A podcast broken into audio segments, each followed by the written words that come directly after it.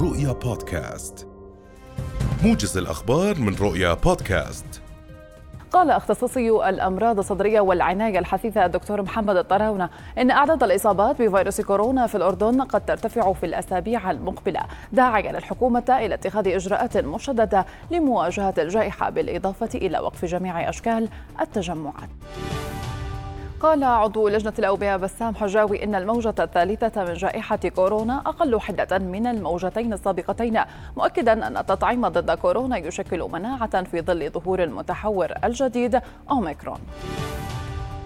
أكدت وزارة التعليم العالي والبحث العلمي أمس استمرارية وجهية التعليم في الجامعات والكليات الرسمية والخاصة في الأردن ووفقا للناطق الإعلامي. باسم الوزارة مهند الخطيب فإن المحاضرات والاختبارات النهائية واختبارات منتصف الفصل الحالي ستعقد وجهية في الحرم الجامعي. مضيفا أن نسبة متلقي اللقاح بين أعضاء الهيئة التدريسية والطلبة في الجامعات وصلت إلى 91% بعد إغلاق دام قرابة السبع سنوات أعلن الأردن وسوريا إعادة فتح المنطقة الحرة السورية الأردنية المشتركة يوم أمس.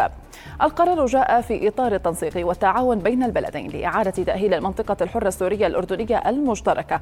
كما أكدت وزارة الصناعة والتجارة والتموين من جهتها أهمية إنجاز ما تبقى من عمليات صيانة وتأهيل وإعادة الكوادر البشرية والفنية اللازمة في البلدين لإعادة تشغيلها بالكامل. هذا ويشار إلى أن حجم التبادل التجاري بين البلدين بلغ خلال العام الماضي 92 مليون دينار مقابل 117 مليون دينار. في عام 2019 والنصف الأول من العام الحالي 67 مليون دينار.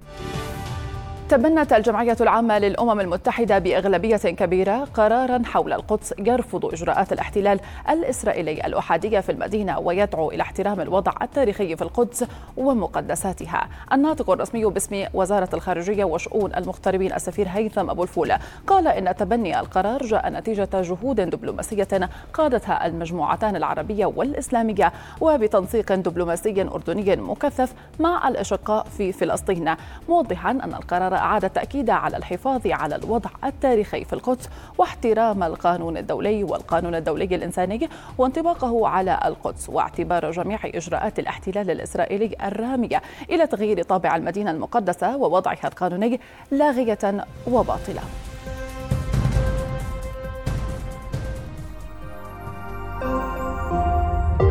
رؤيا بودكاست.